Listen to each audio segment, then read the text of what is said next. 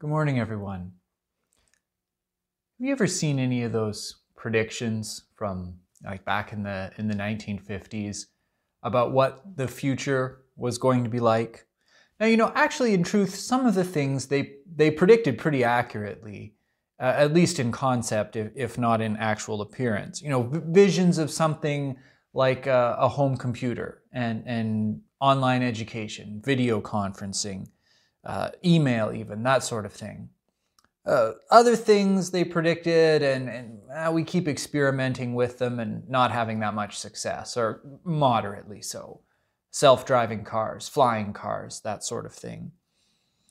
But whether they got things right or wrong, uh, one aspect always seemed to be there, and that was kind of glamorous leisure. The future would be a place where there would be plenty of time to just enjoy the finer things of life and, and become educated and sophisticated. And technology was what was going to make all of this possible. Now, of course, we've come to realize it's, it's a little more complicated than that, isn't it? One thing that technology didn't deliver on, or, or at least it didn't deliver on the, the promise that people made for it, was, was to create uh, this sort of leisure society we might have a, a, higher standard of living now than people did back then. And it all depends on how you measure things, I suppose. We certainly, though, seem to be more busy also. Uh, and that's the watchword of our age. Uh, we haven't found this, this glamorous leisure lifestyle to just enjoy the great books, have we? And, and any of those sorts of things that were being predicted back then. You know, I don't know if you've, if you, uh, have read it or maybe know of it, but the book, uh, The Ruthless Elimination of Hurry by John Mark Comer, really made the rounds in, in the last few months. I saw it seemed everybody and, and his little dog had a copy of this book. And one of the important points that John Mark Comer makes is that we don't actually need more time, nor can we get it, nor would we make good use of it if we actually did. We'd probably just continue to try to fill that more time with being busy, uh, as, as we're doing with the time we already have. Now, actually, this sort of book has become kind of a genre, both inside and outside of, of religious perspectives. One of the most interesting things is that whether, whether from a secular perspective or a, a sacred perspective, there seems to be this acknowledgement that there's one thing that we need that we're just not very good at, and that's Sabbath of some sort. Jeremiah, the prophet, we've been spending a little bit of time with him. Uh, he had something to say about this about this topic as well. Jeremiah chapter 17. Now we'll start at verse 19 today and uh, we'll read through to the end of chapter 17. Jeremiah 17, beginning at verse 19. Thus said the Lord to me Go and stand in the people's gate, by which the kings of Judah enter, and by which they go out, and in all the gates of Jerusalem, and say, Hear the word of the Lord, you kings of Judah, and all Judah, and all the inhabitants of Jerusalem, who enter by these gates. Thus says the Lord Take care for the sake of your lives that you do not bear a burden on the Sabbath day or bring it in by the gates of Jerusalem. And do not carry a burden out of your houses on the Sabbath or do any work, but keep the Sabbath day holy as I commanded your fathers.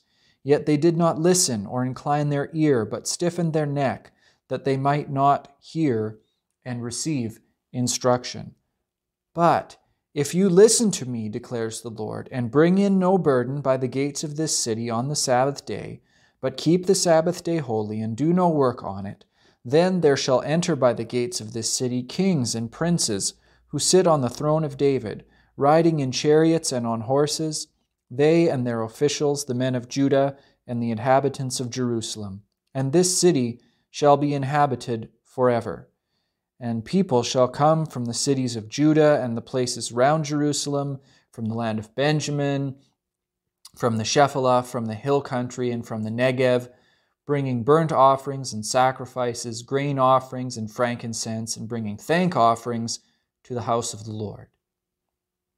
But if you do not listen to me, to keep the Sabbath day holy, and not to bear a burden, and enter by the gates of Jerusalem on the Sabbath day, then I will kindle a fire in its gates, and it shall devour the palaces of Jerusalem, and shall not be quenched. This is the word of the Lord.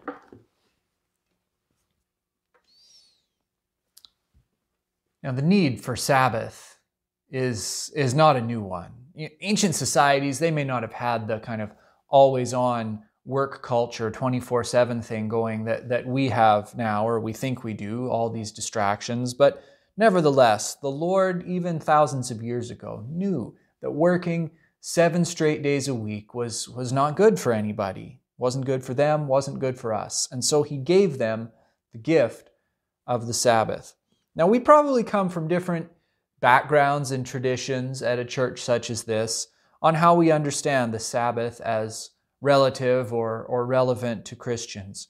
Some of you probably come to a church back from a church background, uh, especially if you're a little older, that was quite strict about keeping the Sabbath, at least in some form, right? Sundays were for church gatherings and maybe some sort of, of social visiting with family and, and they, they were probably for rest, though that was often kind of defined in terms of wearing uncomfortable clothes and, and not being allowed to play outside. And some of you probably have memories of being subjected to that as a kid because rest was not the same as, as leisure or recreation. You probably remember conversations along those lines.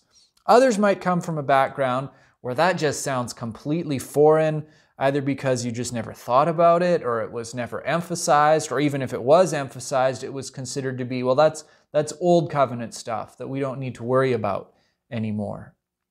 Now, this is a far bigger debate than we're going to solve right now. I would just point out that the Sabbath is one of the Ten Commandments, and it's actually one of the commandments that has the most explanation surrounding it uh, when the Ten Commandments are given. For instance, the commandment not to murder anybody just says, don't murder anybody. There's the Sabbath has like a whole paragraph about why you should keep it and how you should keep it, and we'll get into that in just a moment. Now, it's true that no, the Sabbath is not specifically reaffirmed in the New Testament, and it seems that they, uh, the earliest Christians, shifted their understanding of what it meant, and they kept the Lord's Day, which we now call Sunday, instead of, or at least in addition to, the Sabbath, which we would now call Saturday. And it's true as well that Jesus certainly uh, understood the Sabbath a bit different than the religious teachers of his day and, and had problems and took exception with how they were understanding and teaching others to keep it. But here's the thing look at how the command is given in Exodus chapter 20. Here's the command and the rationale. Remember the Sabbath day to keep it holy. Six days you shall labor and do all your work. But the seventh day is a Sabbath to the Lord your God. On it you shall not do any work, you or your son or your daughter, your male servant or your female servant, or your livestock, or the sojourner who is within your gates. For in six days the Lord made heaven and earth, the sea and all that is in them and rested on the seventh day. Therefore the Lord blessed the Sabbath day and made it holy. So, so two things here, two things. One, this is a prohibition about oppressing those people in your immediate circle, in your town, in your community that might be vulnerable, servants or, or slaves perhaps, and, and foreign workers.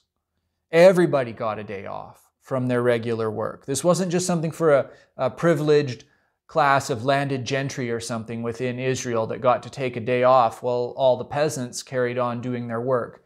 Everybody from the top to the bottom of society, even the animals, got the day off from their work. Second of all, this is based in God's work, His pattern in the creation. Even He rested. So while this is part of Israel's covenant, the rationale, particularly in the version of the Ten Commandments given in Exodus, goes back to a time beyond the covenant with Israel, even beyond Abraham, back to the very, very beginning when God made the world.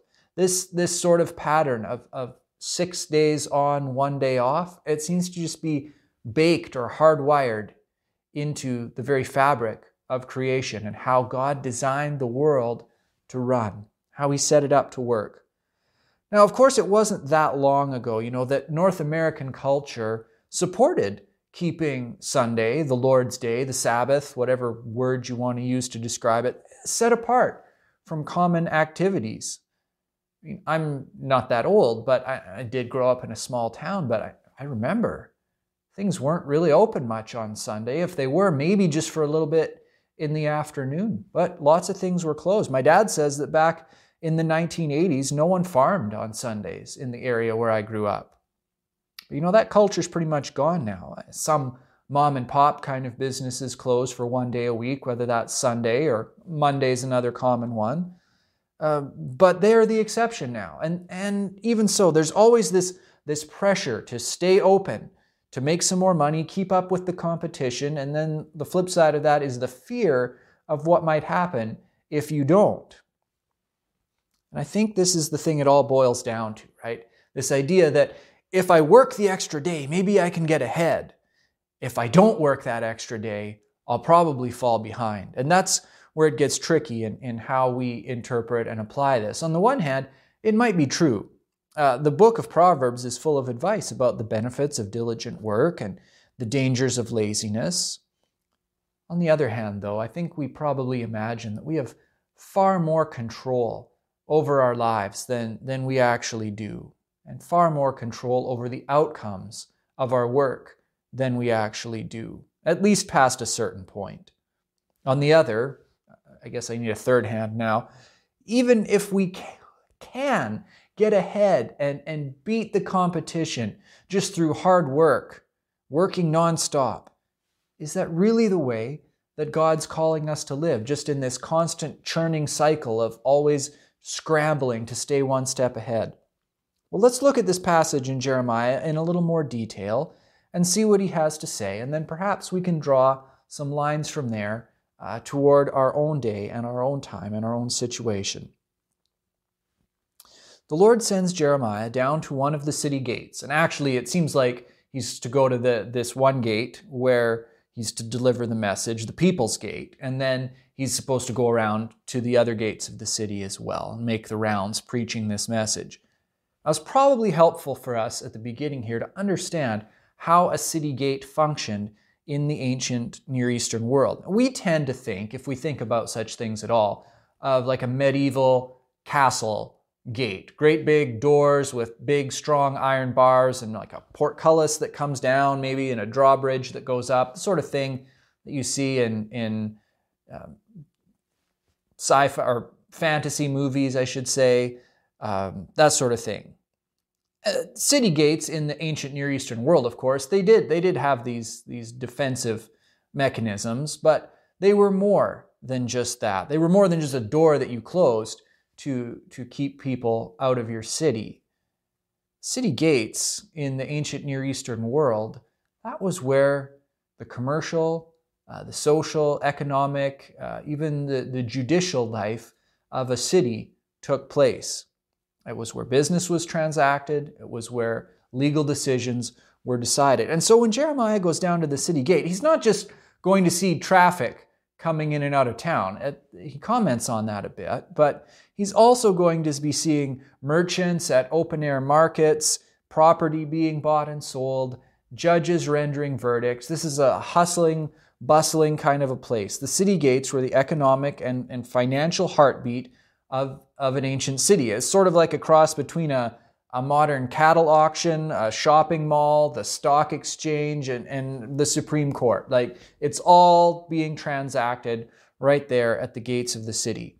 And God tells Jeremiah he needs to go down there to where all this is going on and, and where it says the king even comes and goes through this gate. Maybe he's going to make an appearance, but Jeremiah has to go down there and tell them whoa, you need to take a time out here, guys. You need to stop. Guess what? He's probably not going to be very popular for delivering this message. That if you've read Jeremiah at all, and even in our short time with him, he's not a very popular guy. He's always delivering messages that no one wants to hear. Now, some translations smooth this out a bit, but others, uh, such as the ESV that I, I, read just moments ago, preserve something from the Hebrew quite well.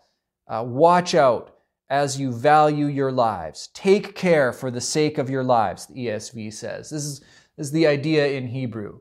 Uh, it's, it's, it's quite direct. And, and the thing God's law, God's covenant, was always concerned from day one with the long term future of Israel. We've established this now with frequent looks back to the book of Deuteronomy. However, Israel, and really everybody that's human, was always way more concerned about short term issues than long term consequences. And so, when judgment for bending or breaking the terms of the covenant didn't come down hard immediately like a ton of bricks, and we all do this, they assume, well, it didn't come down hard like a ton of bricks right away, must not be coming at all. So here's this, this trading center with all its activity, filled with people saying, in essence, I just need to make a, a few more shekels in the next week or two. And Jeremiah is saying, but it's going to kill you in the next year or two. There's a sense in which this is what it means to be a prophet. Their whole project always seemed to be to point out that the, the short term pleasures and possible short term gains of sin, oppression, worshiping idols, playing fast and loose with God's covenant were going to bring long term consequences that would far, far outweigh anything that they gained. That's how God's covenant was designed to work. Furthermore, something about God's covenant was always counterintuitive.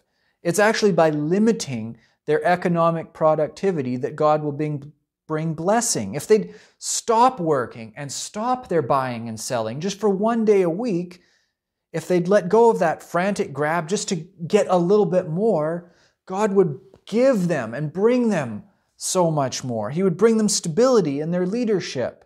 That's what's promised in this passage. Their king would rule. He'd bring them security in their civic and national affairs. The, the city would be established and he would bring them prosperity. All this, this stuff at the end of this passage about the, the, the, the agricultural produce, the, the grain and animal sacrifices, indicating that the land is productive. Moreover, it's pursuing these very things by their own strength and by their own wisdom. Remember last week what we talked about cursed is the man who relies on man and trusts in, in mere flesh. It's pursuing those things in that way, by their own strength, in their own wisdom, that's actually going to bring God's judgment. Remember our earlier reading today, even. Your hand didn't get you all this stuff that you're enjoying for yourself. You didn't get that for yourself, anyhow. The Lord gave that to you and gave you the ability to do well. It's the Lord who blesses you. And the judgment that's coming, although it's not going to come immediately, it will come surely, is, well, you probably guessed it, the destruction of Jerusalem. These gates will no longer be an area of buying and selling, Jeremiah says, but an area of battle and destruction by fire. The end will come.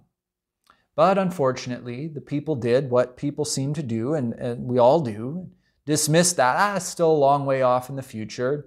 Not to worry and they just kept on doing what they were doing.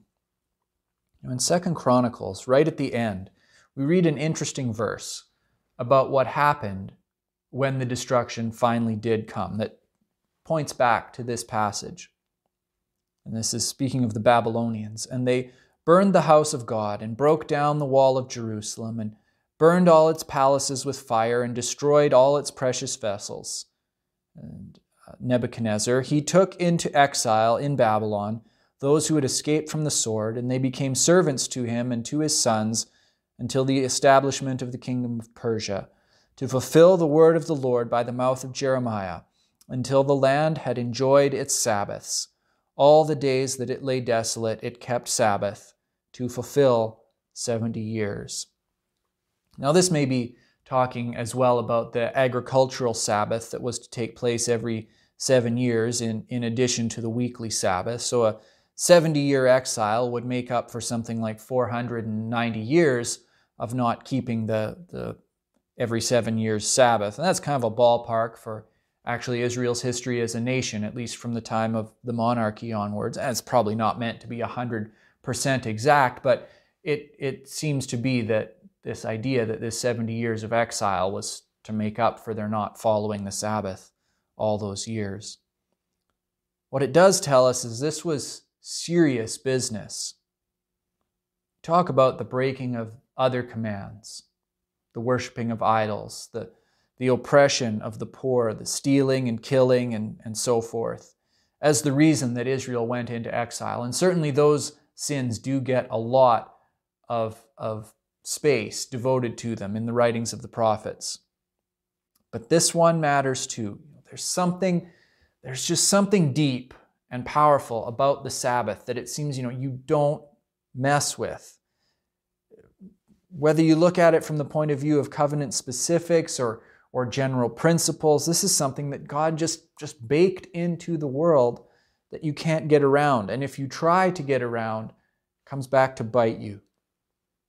This seems to be one lesson that Israel actually did learn really well while they were in exile. Of course, by Jesus' day, it seems that they had actually learned it too well. They'd become kind of legalistic about it. And it probably started as just legitimate clarifications about those things that were counted as work and those things that weren't work and those things that maybe were work that you shouldn't do, but under extenuating circumstances might be okay. And I, even Jesus got into that with the Pharisees a little bit like, well, what if an animal falls down a well? Are you going to pull them out? And then why isn't it okay to heal someone on the Sabbath? The, the religious leaders just seem to go overboard with this in their desire to honor the Sabbath, and that's a pretty natural tendency. But you know, even so, to this day, keeping the Sabbath is still one of the primary things that characterizes uh, observant Jewish people. When I ordered this new microphone that I got, uh, I ordered it, uh, well, I tried initially to order it from Canadian retailers want to support Canadian business, I guess, and also just because it'd get here faster. But uh, the places I looked didn't have what I needed in stock, and so I decided to order from B&H Photo Video Pro Audio uh, there in, in the States, New York actually, and it's a huge retailer of, of electronics and photography equipment and so forth. And, and uh, I've ordered stuff from them before. Now, interestingly enough, the, this business is owned by uh, observant Jewish people uh, and they employ a lot of Jewish people, and so they close for every Sabbath and every Jewish holiday. Part of the reason it took me a while to get this microphone was when I ordered it, uh, they were closed for the week of Passover. And they just close. On the one hand, it might seem kind of strict that if you, even if you make an online order during the Sabbath uh, to avoid doing business on the Sabbath, their website is set up so that it will not take money from your credit card until the Sabbath is over. And maybe that seems really strict, and we go, that's weird. But, you know, maybe we wouldn't be so bad off if, if we just committed to something like that, you know? The problem, the problem we seem to have is we all go, yeah, maybe that wouldn't be such a bad idea. We like the idea in principle of everybody just take a day off. Take a day to rest, take a day to not do work, not to do business, not to keep scrambling to get ahead. We like the idea in principle. We just want to make everything for us an exception to it for fear that we should miss out on something. But you know, if everything is an exception, if everything's an extenuating circumstance, then nothing is an extenuating circumstance and we're back to square one. And, and this seems to be the, the thing we go round and round on. This kind of comes back to what I was talking about last week in pursuing the blessed and life giving way of deep roots and, and fruitful living. Sure, it means deciding for some things and against other things, but in reality, it, it's choosing to live the way that Jesus calls us to live and accepting the gift of the abundant life that he offers us. Now, of course, Jeremiah lived before Jesus, but the principle is the same. Life under God's blessing is a life of receiving his gifts. Sometimes we just have to come to a place where we see them as gifts rather than burdens. And that's kind of what's going on in this passage, right? The people are carrying these burdens in and out through the, the gates of Jerusalem, and they don't seem to realize that you know they're, they're treating the Sabbath as though it's a burden, and meanwhile they're they're lugging these great big loads around. And, and the reality is, of course, the opposite, if only they would see it. Sometimes, unfortunately, the Lord needs to shake us up with drastic measures before that will happen. As I've said in past messages, Israel and our modern Western societies aren't a one to one parallel. You know, we can't say that COVID 19 is a judgment from God for not keeping the Sabbath. However, given our society's preoccupation with greed and economic cutthroat competition, this enforced shutdown to enforce the Sabbaths we've not been taking, well, that does seem somewhat plausible and at least something maybe our society deserves. Again, you can't draw a one to one line, but you do have to at least pause and ask. As I've said as well, you can't draw a one to one line to the church either. Some are going to place greater importance on keeping the Sabbath, either as the Lord's Day or on Sunday or perhaps some other day of the week, if you do shift work or, or such. Others will see this as something we just don't need to do anymore. At the end of the day, I, I think it's kind of hard to make the argument from the New Testament that we have to keep the Sabbath. But maybe the whole debate about do we have to keep the Sabbath is to miss the point. I'm not sure the intention in the Old Testament either was to have to keep the Sabbath. It's to get to keep the Sabbath. It's a gift. For some reason, I've been thinking a lot about Christmas lately, and that's kind of strange, and I'm not sure why. But what it does make me think about is, is gifts. I don't know quite what that says about me as a pastor if I think about gifts when I think about Christmas, but we'll just set that aside for a moment. Everyone will have different gift giving traditions in your families, but you know, there are different sorts of gifts, aren't there? This year at Christmas, I, I received from, from my mom and dad a biography of Winston Churchill, great big thousand page thick thing that I had, I had kind of expressed a desire that I would like to have. And I remember sitting there by the fire. I wrote my name in the front cover and you know put my feet up by the fire and started reading. And I it took a long time because it was pretty thick. I just finished it not that long ago, kind of reading it off and on when I've had time to do so. But it was just a thing to to enjoy in my spare time. And there's nothing wrong with a gift like that. But there are other kinds of gifts. You know, I wonder, were you ever that kid that wished for a puppy at Christmas? Or maybe a guitar. Did you ever get one? Those are different kinds of gifts. The puppy requires all sorts of care, doesn't he? You gotta feed him, gotta water him, gotta exercise him, you gotta wash him, you gotta clean up after him, you gotta teach him stuff. The puppy is a gift, but a lot of work.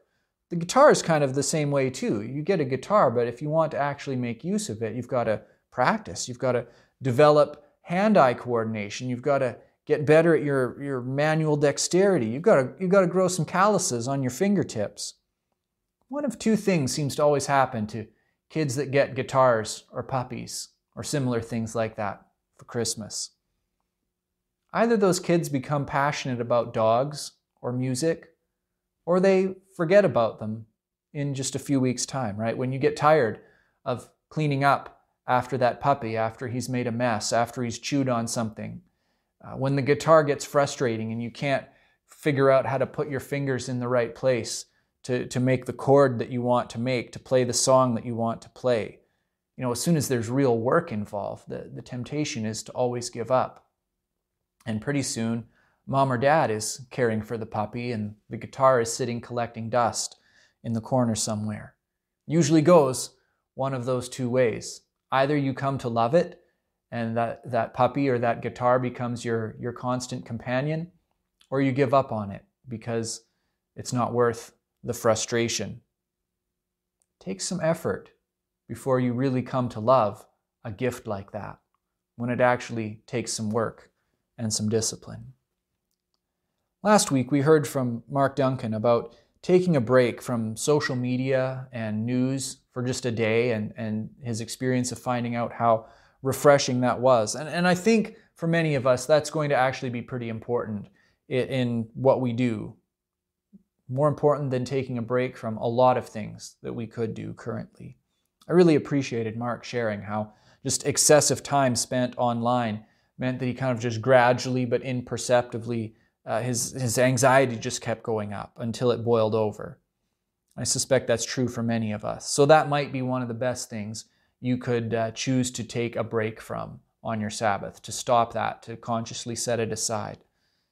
Maybe you also need to set up some boundaries with your work. I know one of the things a lot of people have talked about in this season where more people are working from home is that the whole boundary between home and work has gotten blurred. And if the boundary between home and work as a space gets blurred, uh, work time and home time also gets blurred. And if home time and work time get blurred, then all time is work time. And that can just be draining.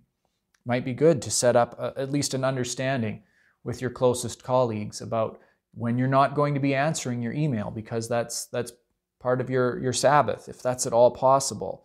Maybe it's also just means you set up an auto respond uh, for people kind of outside your, your close circle of colleagues, just to let people know hey, I'll get back to this. Take a little of the pressure off yourself for feeling like you need to respond immediately. Another thing that goes along with that, and maybe this is more the case if if you've got a, little kids at home since there's no school and and there's not the usual this day of the week this happens and this other day is this uh, one day just blurs into the next a lot of us do much better with routines and rhythms, and practicing Sabbath will put some of that back into a given week. It sets apart one day from the rest, but it also helps to put all the other days back into their proper place as well. You know, finally, there's, there's a reason we call what we do with a spiritual discipline, like the Sabbath, practice.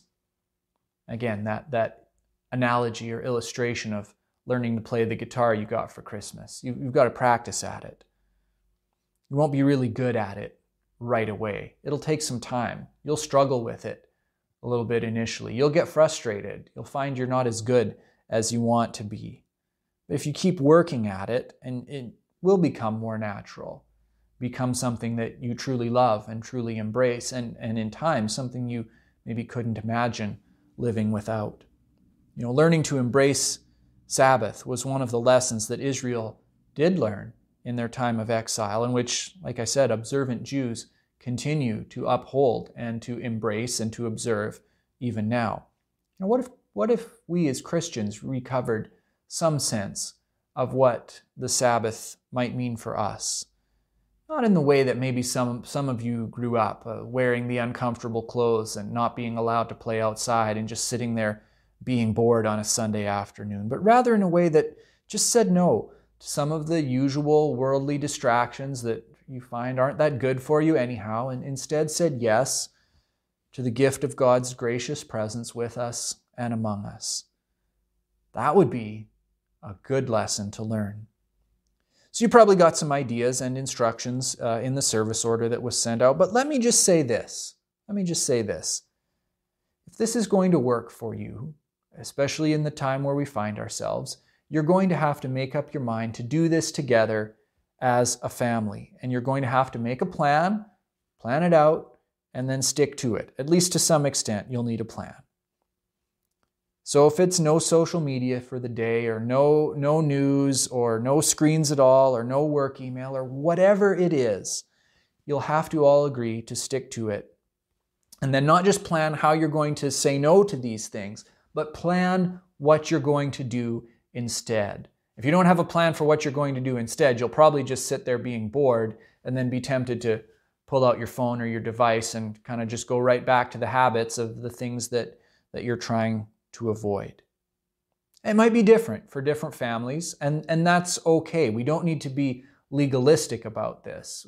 We don't need to let fear of being legalistic about this prevent us from, from doing anything at all that might be good and be nourishing and even healing to our souls. But talk about it around the table today. Come up with a few ideas, Figure out which one you're going to do. Maybe start small, but make some decisions and then come up with a plan for how you're going to make that work in this week ahead. And then, and this is my prayer for you uh, in the week ahead, enjoy the rest that God gives. Amen.